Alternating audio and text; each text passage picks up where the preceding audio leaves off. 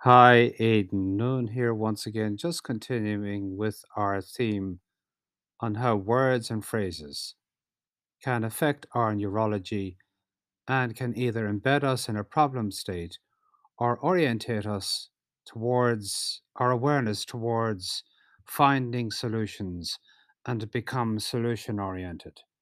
Now, we may not have overtly stated what exactly we have been doing over the past few sessions, as I believe it's important that we each find and discover for ourselves what and where exactly we want, where we want to orientate our neurology, that is, to become solution uh, oriented or solution state or to a problem state. Of course, no one wants to be stuck in a problem state. Now, in previous sessions, we mentioned the words imagine, discover, and allow yourself. Let's try a few more words, and I'm grateful and I acknowledge the work of Jason Linett in this specific area. The word remember. Of course, it depends on what you are remembering.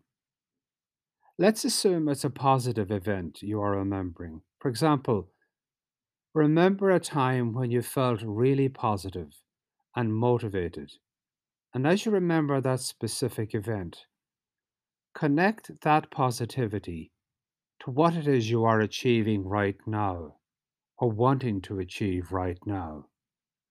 And as you do so, you can discover new ways to motivate yourself to achieve way, way more than you ever thought possible. So we are discovering past positive events and revivifying them, energizing them, and using the positivity associated with those past events and applying them now in the very in the present day. Perhaps this is a new way of looking at things, maybe a new perspective.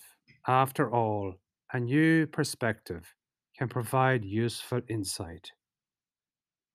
That's all for now. I'm Aidan Noon, and thank you for listening. And I'll talk to you again tomorrow.